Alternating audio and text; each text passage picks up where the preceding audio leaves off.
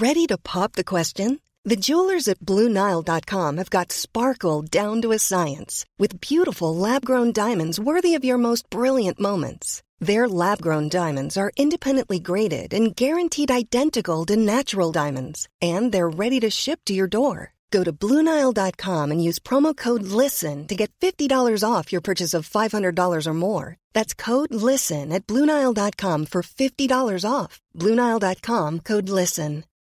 Millions of people have lost weight with personalized plans from Noom, like Evan, who can't stand salads and still lost 50 pounds. Salads, generally, for most people, are the easy button, right? For me, that wasn't an option.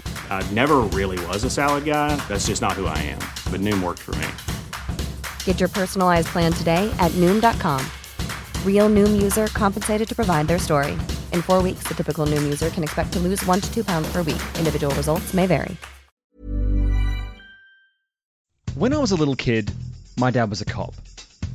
You see, my dad was a cop in the 80s in Sydney, which is generally regarded as the wild west of law enforcement. A terrifying time to be a cop or a criminal or just to be in Sydney full stop. And I, one day, stumbled upon his case files and they absolutely ruined me. So years later, I approached Dad and we went through his old case files together and it became a book, Loose Units. It's in stores right now, actually. And now we're doing a podcast about it. Loose Units, the podcast, is a weekly true crime podcast where I sit across from my dad, an ex cop from the 80s, and we dive deep into the seedy underbelly of Sydney's policing. So we're doing this podcast down here in Collingwood every week at Castaway Studios together, and we hope you enjoy it. We're in different countries. Yes, we are. Yes. You're in Australia, Yes.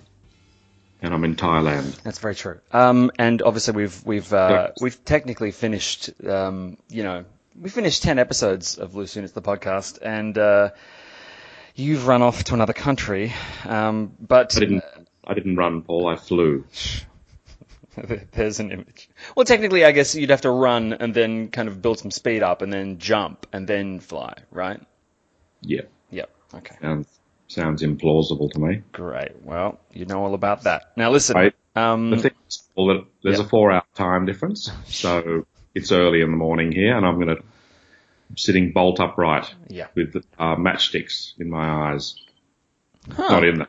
I mean, holding them open. Yeah, no, propping the propping them open. Yeah, yeah, yeah, absolutely, absolutely, little trapdoors. Um, well, look, I know the the tensile strength of the of the wood in the matchsticks is going to give out uh, soonish, so we better we better um, get a hurry on. Listen, um, uh, all the loose units listening to the show, um, you've been very um, very understanding about the fact that Dad has uh, gone overseas for a couple of weeks, um, thereby depriving you of a few weeks of loose units, the podcast. But you also made it quite clear that you weren't going to stand for that. So um, the reason for this call, Dad, is uh, to give to give the listeners um, some extra stuff to tide them over. Um, maybe another ca- maybe another case. Uh, so do you have anything that you wanted to uh, to give us this week? Well, um, I I've been sort of going through my uh, my memory. Oh God, my depleted memory bank.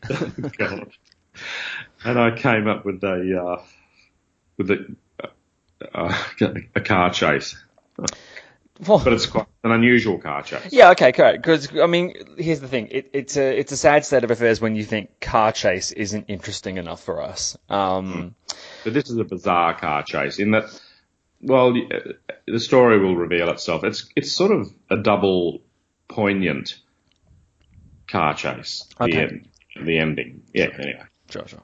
So, would you like me to start? Oh my God, yes, please. Okay. So, for those people that have read the book, uh, that's uh, the book at Loose Units. Hopefully, the first of at least another two or three series. Um, may recall that there was a wonderful guy that I worked with that uh, I can't mention his name, even though the funny thing is that for those listening to this podcast now, I could mention his name Right. if this was a sort of an isolated story, but because he was also featured in your book, Yeah. I, I can't really talk about uh, because he was mentioned in, in relation to other stories that were somewhat perhaps sensitive, but in this particular case, anyway, he was an amazing guy and he was a senior constable and it, it's weird, you know. I mean, I'm I've just turned 59. Uh, in fact, just a few days ago, and thanks to all those lovely people uh, that wrote in saying the nicest things. It was really, really sweet and Yeah. Really lovely. Um, but how how amazing is it that we're talking probably 38 years, and this story that I'm about to tell you, believe it or not, Yeah. I actually walked around to it, um, is is so crystal clear in my mind, and and I, I'm I'm surprised that you haven't heard the story, which is again exciting. So it's an afternoon shift. So as the uh, listeners know, that's 3 p.m. till 11 p.m. And uh, there was a weekday uh, based at North Sydney, which was always a fairly fairly busy station. And around about now, I know that it was getting dark, so it would have been depending on the time of year. Yeah. I'm going to really stretch my memory and say that it was probably winter. Yep. So it would have been getting dark. So let's say around about 5 p.m. Um, and I, I'm the driver, and I've, I've got quite a few. Uh, you know, I've got some good experience under my belt with driving, Sure. and uh, you know, back in those days, even then, you were encouraged or, or discouraged in relation to anything to do with motorbikes. So you just, it's silly. It's, it, it's, it's, it's a fantasy to consider or believe that you've got any chance chasing a motorbike. What do you mean? Obviously. Like you obviously can't catch up to them. I mean, you used to refer to uh, motorcyclists as temporary citizens due to the high death rate, uh, but I guess the trade-off is that you can m- Yeah. maneuver incredibly, right? Yeah. You know, the, the, the, the, the term temporary Australians Oh, yes. uh, used, was used, and I, I haven't heard it used that often these days, but it was definitely uh, a term that everyone was familiar with, and it simply meant, meant that if you rode a motorbike, uh, but it was a different culture back then. I mean, we didn't have that Vespa culture, uh, and I believe that I'm surprised that pretty well everyone in Australia doesn't ride bikes because of our beautiful climate. And I think uh, you know it's it's a great way to get around, particularly with with uh, with urban traffic.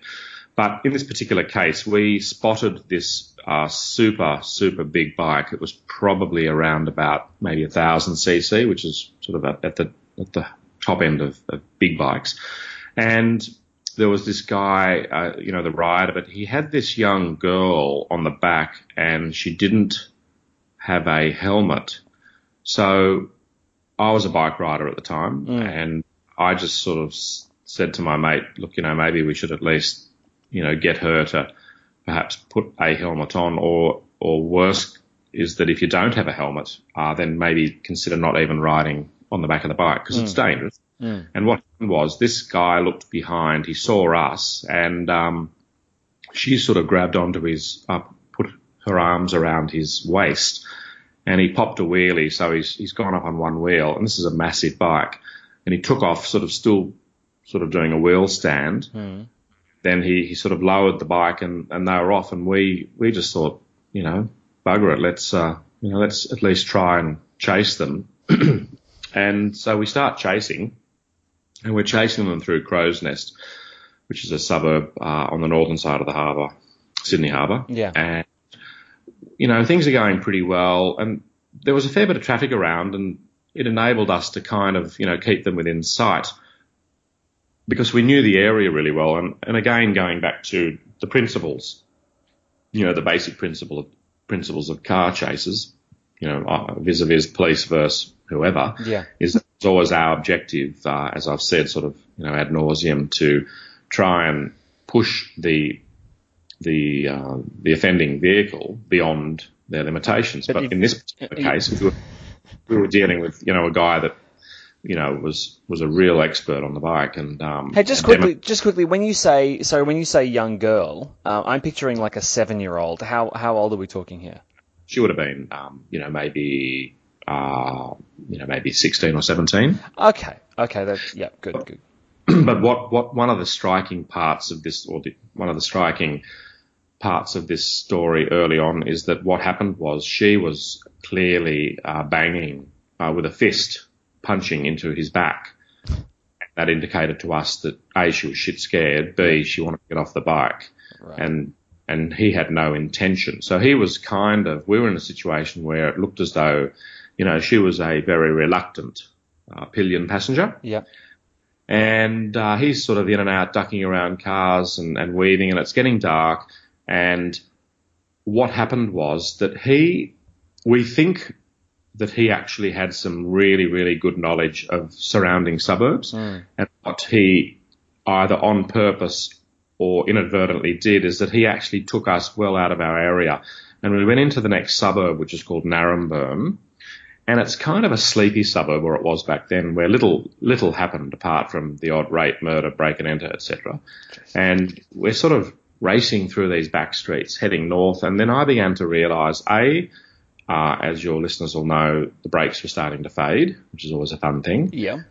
Uh, but back in the back in the day, the I guess the exciting thing for us is that uh, they didn't call chasers off, so we just had carte blanche to to just keep going, and it, it was always a bit in the back of your mind with a motorbike. You're always thinking, you know, they've probably got a, a bigger chance of having an accident, and if they do have an accident, it's probably going to be a lot worse than you know if they were in a car, particularly with the girl on the back who was now a reluctant passenger.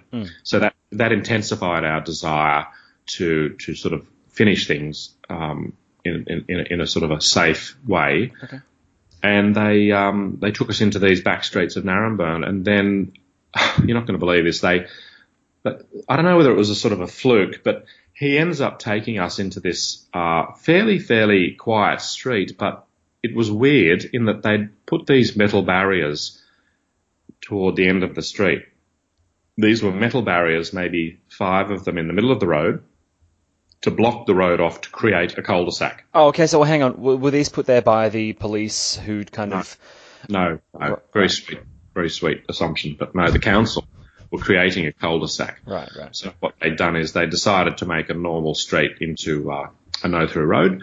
They'd put these barriers in, and then ultimately they would have paved on the other side of the uh, the barriers to create a true cul-de-sac. Then remove the barriers. Right. So this guy on the motorbike, he he he, he can he can drive through. He can pass between two of these metal poles Yeah. and he gets through and you just knew that he was so so happy because he realized in that m- sort of microsecond that he'd um you know he'd he'd won Right. We we, we couldn't go through the barriers and i'm doing around about um i guess i was doing maybe 60 kilometers an hour and i was a fair way from the barriers and he's sort of got through put his legs down. She's still on the back. He looks behind and he gives us the fuck you. now at that point, I had a very, very, very short period of time to make a decision. I either stop um, and sort of come to a screeching halt and they piss off, Yep. or I can push the accelerator flat to the floor, and in doing so, being an automatic car, it would have back a gear, back into second, Yeah. and give it, give you that amazing driving force. And I shouted to my mate, I, I basically, well, this is all happening really, really quickly, and there's a lot of adrenaline, there's a lot of, you know, tension and excitement, and I basically just shouted, um, you know, words to the effect, what do I do? And he said, gun it which were words to my, you know, music to my ears. Now, when he said gun it, I remember putting my foot flat to the floor, knocked it back into second, and we're accelerating rapidly. Now we got to, and so you can imagine this, the guy on the motorbike, he's expecting us to stop Yeah. Yeah. instead we accelerate. He would have heard it, he would have seen it, and then he would have then realised. And, and and I guess the scary thing is at this point is that if he hadn't have moved, that would have been catastrophic Right. because we would have, in theory, um, well, it could have been, a, you know, we would have impacted um, our car with his bike Sure. which was a bit of a drama. So we got up to around about maybe 70 or 80 kilometres an hour, and, and we really had no idea what was going to happen. He, uh, you know, probably crapped himself, and he's turned back to the front, and he's just taken off. And within seconds, he's pretty well out of sight. We're, we're heading towards these metal barriers. Now, we didn't know what was going to happen, but it was exciting. and, and might I say, somewhat foolhardy. Yeah. And the police car, which was a Falcon, we, we hit two of these barriers and, but we didn't stop. So the barriers, two of them bent over. Now I'm sort of saying this all very, very slowly as though it's all happening in slow motion. Yeah. Obviously the whole thing happened in about a second. Mm. But when the front of our car impacted with these two poles, the poles bent to around about maybe 30 degrees from the ground. And what they did, like an aircraft carrier, which has got a sort of a, a curve at one end to give those, the, you know, the fighter jets some lift Yeah. uh, it gave our car some lift and actually sent our police car off at an angle at about 30 degrees and we were actually flying. Great. Okay. It's Well, yeah. Well, you know, you've been in the air wing, so that's that's Yeah, kind of your I, wheelhouse. I don't think I'd been in the air wing at that point. Maybe that's what wanted made you go there. made me want to, and, and the fact that I'd been skydiving, so I got to, uh, you know, to, to feel a sense of flight again. And so our police car is in the air, and like in uh, back in the seventies, there was a show called Starsky and Hutch, yes, I know. and, and and most of and the Dukes of Hazzard and all those TV shows, where where probably twenty percent of every show the cars were airborne. So things were pretty things were looking good. Because what happens is when you're airborne, in theory, is that at a certain point in the future you will actually make contact with the Earth again. Mm-hmm. So we're flying through the air. God knows what my colleague, uh, you know, the, the look on his face, because obviously I wasn't looking at him. I was looking at where we were going to land. And thank God that the bike had left, otherwise we would have landed on top of them. And now we could see them right at the end of the corner. He'd actually stopped again because he thought he'd stop and get a big laugh. He's he's sort of ridden with the girl on the back probably another, mm, let me think, maybe 100, 150 metres, and then stopped again. But at this point, he's turned around and looked at the Duke boys who've been in the air Yeah. for three, four Yeah. minutes at this point. yeah, flying through the air. Yep. And he realises that we're fairly uh, committed to this whole situation, and we're- we're probably never going to give up chasing him. Sure. So then he, and the, the great thing is that when we landed, and it was a rough landing, uh, like you know the car bounces, like in um, the Blues Brothers, we get those police cars. Oh. Not quite in the Blues Brothers scene where they actually the, the guys go off that cliff and they're free falling for about five minutes. That was it, it wasn't like that, obviously. Well, thank God. But no. But the thing is, uh, when our car landed, in theory, things were great and we were going to keep chasing these two. But what we didn't realize is that as the car drove over the metal barriers, they'd actually torn out the sump, which is where all the oil's kept in the car. so the car, the police car basically shits its pants, drops oil, which I guess from an ecological perspective is pretty uncool yeah, sure. we really didn't think about it back in the 80s. And the the car kept going for a little while, and then and we were we were we were really motoring. We were doing you know we were really motoring. I'd guess we were doing maybe 80 or 90 kilometres an hour, and the entire all of a sudden the entire car just seized up because we had no more oil in the in in the engine, mm. and the entire motor just stopped. And in doing so, it then caused us. I, I basically lost control of the car, and we did a four wheel drift. So we're actually drifting into a gutter. We hit this gutter at high speed mm. with such ferocity that the inside or the near side wheels, they're the wheels on the passenger side, Yeah. they both folded in underneath the car. So we're sitting at this weird angle. Yeah. We're considerably higher than my partner because I'm at the side of the car which has still got wheels. Yes. It was comical. And we realised we, we weren't injured. Uh, the guy on the bike and the girl, they've, they've, they've gone. Yep. And by, by now it's a dark street. And so picture this. It's a dark street, a quiet street. People start coming out and what they see is an oil slick, Yep. two bent over poles, two police officers stunned, sitting inside a car with the siren and the light still going, uh, and at a really weird angle. Sure. So that's, that's what they'd be confronted with, which in itself would have to look fairly weird. And we had the embarrassment of then, we had to turn the siren off, we get out of the car, and the car was pretty rat shit, and uh, we had to call it in. Now, because it was in another area, we had, to, and because it was a police accident, there's a lot of protocol when you when you basically ride off a police car. It's it's pretty serious. So we had to get the the officer in charge of Chatswood Police Station that we didn't know, and you know he's sitting down to a nice meal. It's a it's a quiet night. He gets the call. He's got to get into his own special police car and drive himself to a to a to a job to a situation that basically he's not. You know, he, he's really really pissed off. Did he um did he use the bollards for some lift, or did he go around a different way? He, he, he went the right way. okay. He, he knew the area, of course. Sure. And he walks up and he just sort of he gets out of the car. He didn't say a word.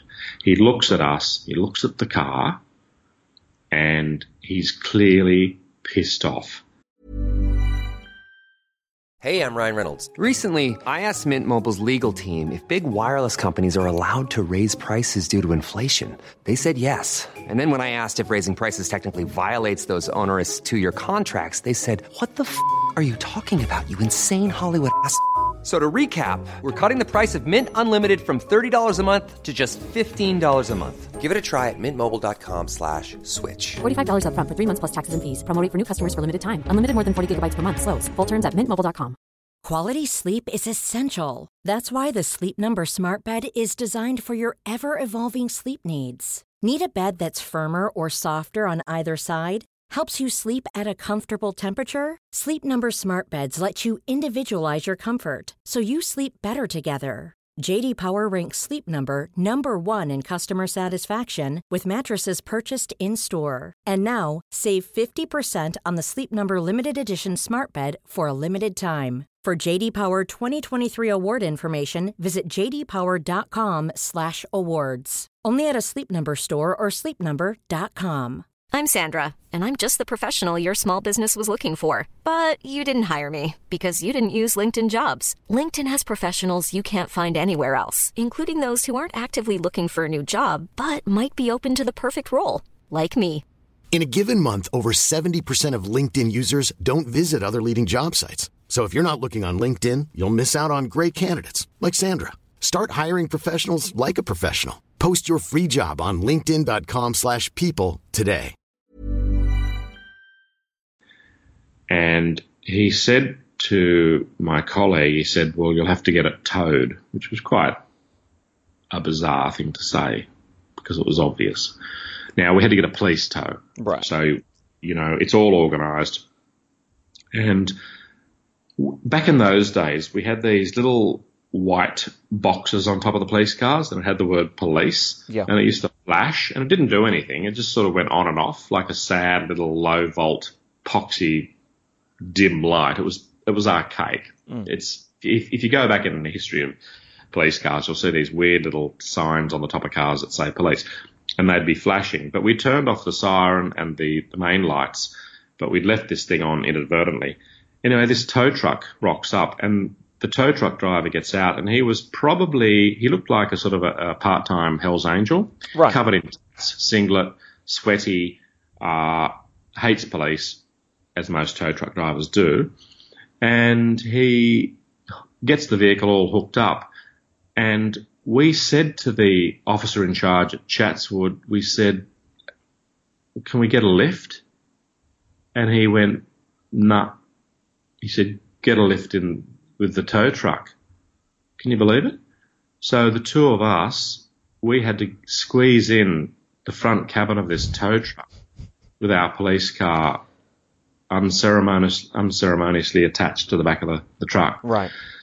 and uh, we're sort of squashed up. Literally, the three of us are squashed in the front of this cabin of this rotten, stinking tow truck uh, with this guy that wouldn't talk to us, who who had arms on him that were thicker than me, my whole body. Yeah. And he had to drive us back to the police station. And then I looked in the rear vision mirror as we're going down the road and I could see I'd left the little sign on, the flashing sign. It must have looked to people passing by this, this car with a bloody little police sign on the roof flashing. Thought, no, this just can't get any worse. And to be dropped off at the station by this guy that just hated the police and it was all just, it was surreal. Um, so that's kind of that part of the story. But then here's here's the uh, here's the uh, look. I don't know how to describe how I feel about the next thing I'm going to say, but sure. it's pretty heavy. Pretty heavy. It turns out that this particular guy, um, because we had all the details. Oh, for the motorcycle driver? Yeah, we had all these details, mm. and he was a bit of a, you know, he was he wasn't a he wasn't a crim, and um, but we knew where he lived, and we, we kind of were following up on, you know, you, you could, you could you could do what was called like a breach report, where you'd go back to the station and fill out all the details, and you could proceed by summons. And yeah, we were sort of going down that path. Yeah. And then two weeks later, there's a road up north north of Sydney called the Old Pacific Highway, and it's a really beautiful road. It's not like the expressway, which is sort of fairly boring and flat. Um, it's it's it's it's really um, challenging for motorbike riders, yeah. and hence a lot of bike riders use it. And we received um, a report that uh, this guy and the girl had um, shot overshot a corner, and like in a really really bad movie, they they must have been travelling incredibly fast because they went off a cliff. Oh God! And they actually went through um, so the two of them and the bike went through a massive billboard. Oh God! Yeah, and were killed. So that was uh, we found that out a few weeks later. Oh God! Yep. So there you go. I guess the, ironically, if you if you caught them that night, that wouldn't have happened. Maybe, perhaps, perhaps not. Um, or maybe it would have happened eventually anyway. I'm not sure. Yeah, yeah. But that's uh, you know, pretty uh, pretty full on. That's horrifying. I mean, it does it does get me thinking about traffic. I actually, I mean, part of the reason I wanted to chat with you, Dad, is because I had a um, there was a story that you told me a little while ago that that is relevant. Let me just set this up for the listeners. So, um, my fiance Tegan Higginbotham, who's a comedian and broadcaster and uh, presenter, and she's amazing. Uh, she has launched a uh, podcast about why we're all so obsessed with Paris. It's called Rue La Marque, and um, there'll be a link to it uh, below this episode. And uh, it's on iTunes right now. Episode one is finally launched. It's just it's crammed with amazing guests, and I'm the um I'm I'm producing the show, uh, and obviously you know Tegan and I are very very into Paris. Um, and I was chatting with you, Dad, about uh, Paris because you and my sister Anne went to Paris a couple of years back, and you told me a story about um, some fairly hairy driving stuff uh, that is actually set in Paris. So I thought maybe you could uh, tell that story on this show as a way of kind of you know discussing a Parisian adventure of yours. okay, well look. I guess all the listeners that have driven overseas will will appreciate that you know driving in different countries presents different experiences. You know, we have a certain sort of way of driving in Sydney and in Melbourne in the country. Um, before I talk about that, perhaps I can just mention that every time, um, you know, we're in Thailand, I always hire a car here. Sure. And, you know, driving in Asia is, uh, is pretty intense. Um, and the key to driving in Asia is you just concentrate on what you're doing and you don't look or think about the, the thousands and thousands of bikes around you, right. motorbikes. And you just know, you get to know after a while that they actually will avoid you. Uh, so that's sort of one style of driving. Um, your sister Anne won a prize. It was an international writing competition, and the prize uh, involved flights, return flights to Paris. Yeah and she she asked me whether I'd like to sort of go with her, and I I, uh, I obviously uh, responded in the affirmative. And when we arrived in Paris, part of the deal was that uh, we'd pick up a brand new. It was a a Renault, I think. Okay. Uh, from the airport, Now, I don't like driving on what I term the wrong side of the road. um, and uh, so imagine you rock up to Paris, and it's a fairly long flight. It's at least 20 hours. Mm. We, we, we stopped in Abu Dhabi uh, for a little while, and so we arrive at Charles de Gaulle in the morning, and it's peak hour. It's a Monday morning. Yeah. 7 a.m. And you're off your face. Uh, and we pick up this, I don't know how we, I actually can't remember how we made our way to this weird car place. And we and there's this car, a brand new Renault. And Anne says, well, we've got to drive it into the city. So we get into this car, and I, am you know, I'm sitting on the other side of the, I'm sitting on the left side, which is bizarre. If it had been a manual, I just couldn't have done it. Sure. No way. But it's an auto, thank God. So at least I can concentrate on the steering. Mm. And so, so you're delirious, jet lag, sun's coming up, and you're driving on the other side of the road, mm-hmm. uh, uh, and it's a big, big, big, it's a big call, and it's stressful and we programmed the uh, the onboard computer, uh, and it's kind of telling you where to go. And it was just look, it, it it was pretty pretty heavy going. Is it telling you where to go in English or French? Oh, I can't remember. Honestly, I was I was off my face, and it's not what you want to do when you rock up to an, in, to a city and drive. I think actually that that's the first time I've ever driven sure. on that sure. side of the road in my life. And you know, if you if you sort of if you've been driving, uh, you know, if you've got a lot of kilometres under your belt, um, if you've been driving for say, you know, at least forty years, it's pretty well indelibly embed, uh, sort of etched into your psyche and your DNA. This is how I drive, and then to sort of flip it is like when you come to a roundabout in uh, in Europe, you know, what do we do in Australia at a roundabout? We, you know, we, we, we go left. Oh no. No, you've got to go right. And that completely fucks with your mind. Yep. Yep. So anyway, I'm concentrating super hard on getting us to this hotel. Now the hotel was on the Seine in like meters from, uh, the Eiffel Tower. So it's right in the, in the middle of Paris. It's peak hour and I'm driving, and I and Anne just sort of had this weird sort of weird tone, and she said, "Oh, Dad, look look what's ahead." I didn't know what to expect, and I sort of look up. It's not as though, in fairness to the listeners, that I'd been looking down all the time, but you know, I was concentrating not on what was a, a long, long way ahead of me, and I realised that we're heading towards the Arc de Triomphe.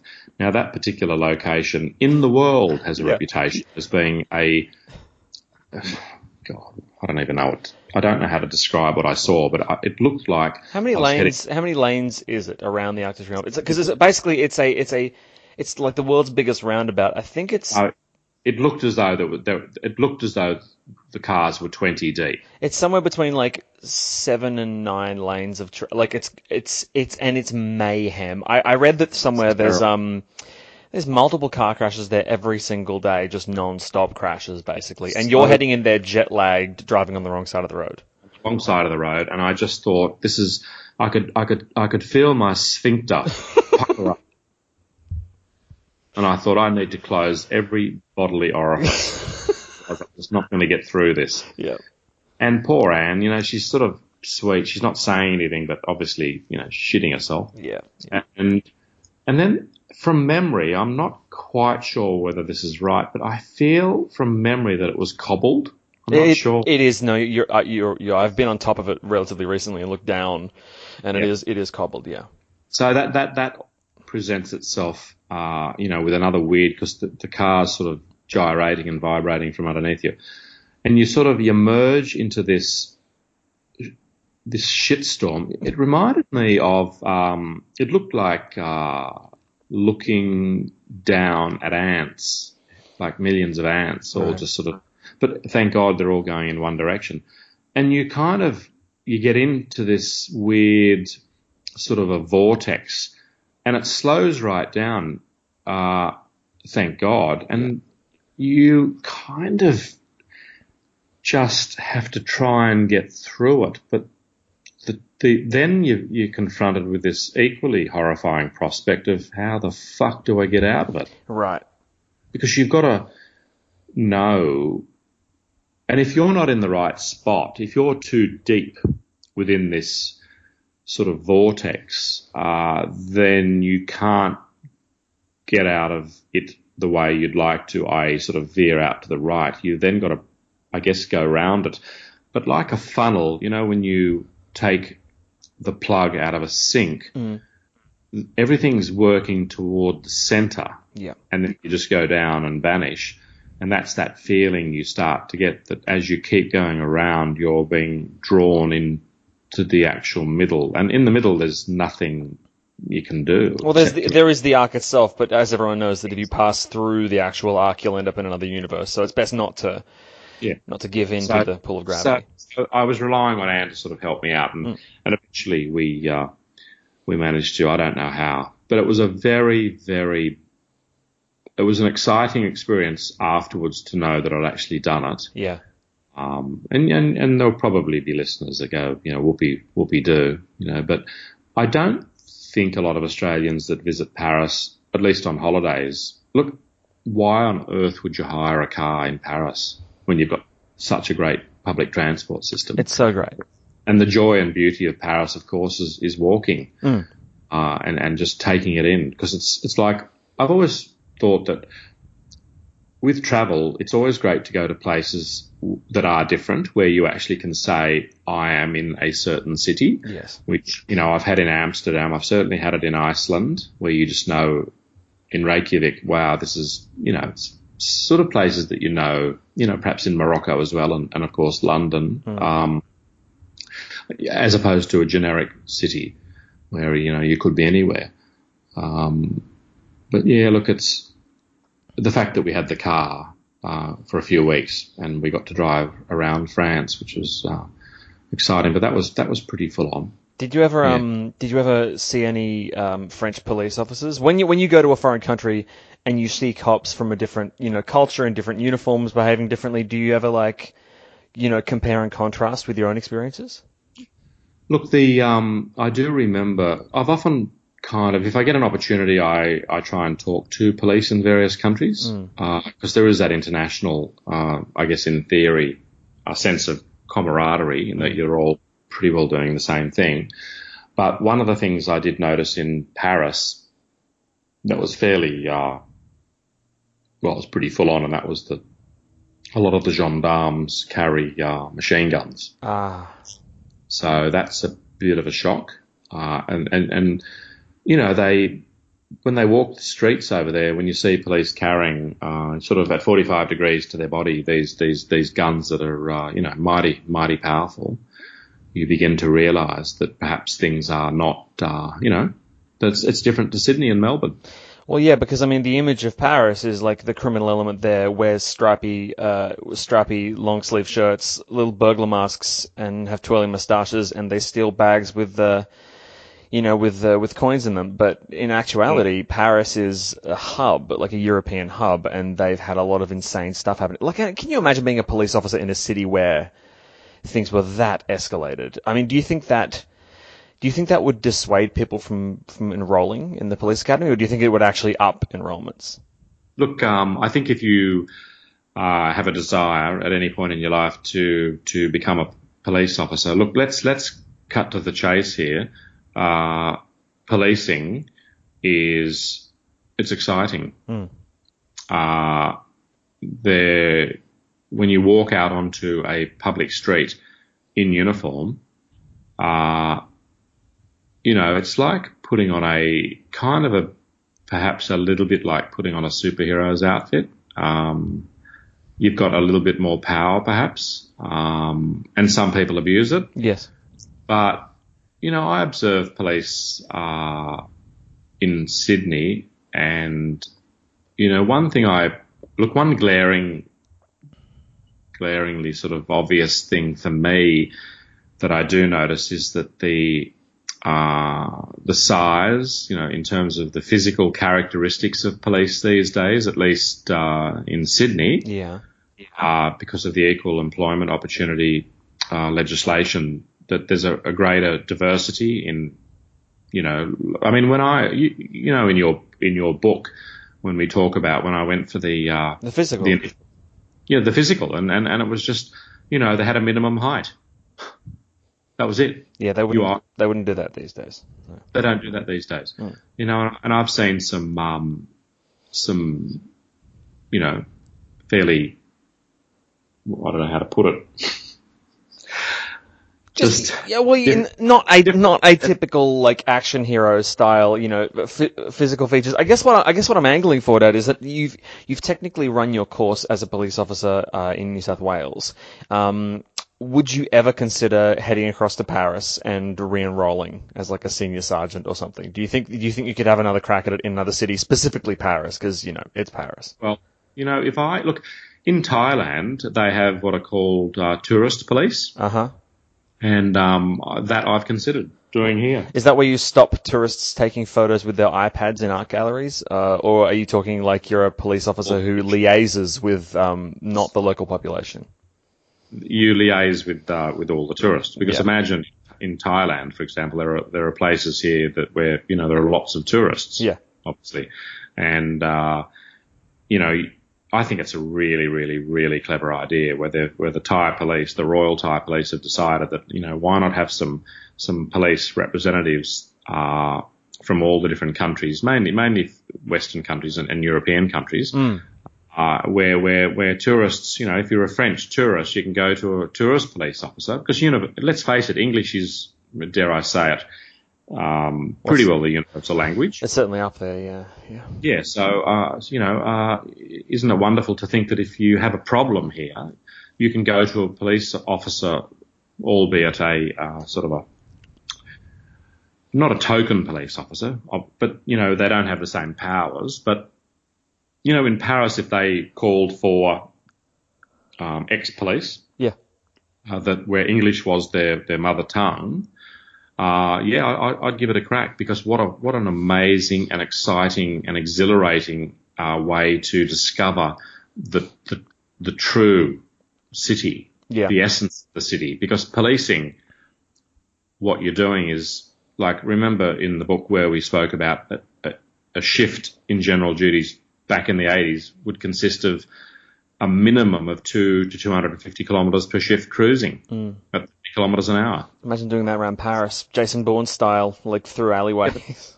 But imagine working with some of the great police in Paris. Oh. Imagine the things they'd show you. Imagine the places they'd take you. yeah. Wow, it would be exciting. And and and again, in in your book, there was that police officer um, that I worked with at North Sydney that used to spend all his annual leave working as a LAPD. full officer in Los Angeles. Yeah, I look. I think if anything, if we've learned anything during this, this, I mean, we said okay. First of all, we said this was going to be a bonus episode, and it's turned into basically a full-length episode. So let, let that be a lesson to your listeners. When you ask for something, you will get it. Um, and it seems like this break from the podcast isn't really a break so much as it is just a change in location. Um, but also, I I would like to consider this episode um, a legally binding promise that at some point, some of you may be in a far-flung country, probably in Paris, uh, and you might see a familiar silver silver-haired sergeant uh, helping people cross the street, and it might be Dad. Um, well, look, uh, one one little uh, extra piece of uh, housekeeping. Um, we will be doing another episode like this next week, in all likelihood. So make sure you stay tuned. Um, if you haven't already grabbed Loose Units, the book, uh, it's in bookstores now, or you can order it online, or there's an ebook, or alternatively, you can wait until April the first when you can get the audiobook from literally anywhere and everywhere that you get audiobooks from. Make sure you head across to iTunes um, and have a listen to Rue Lamarck. That's R U E.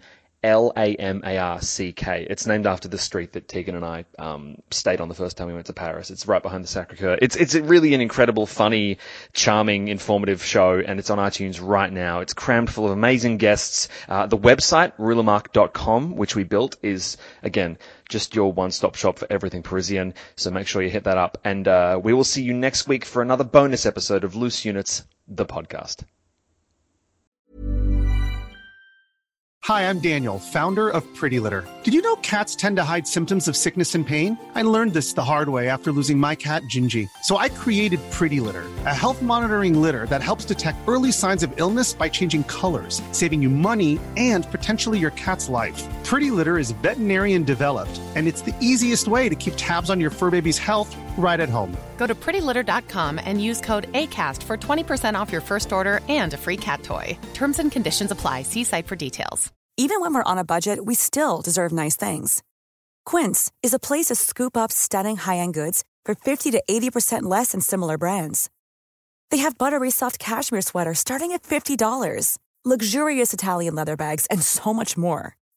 Plus, Quince only works with factories that use safe, ethical, and responsible manufacturing. Get the high-end goods you'll love without the high price tag with Quince. Go to quince.com/style for free shipping and 365-day returns.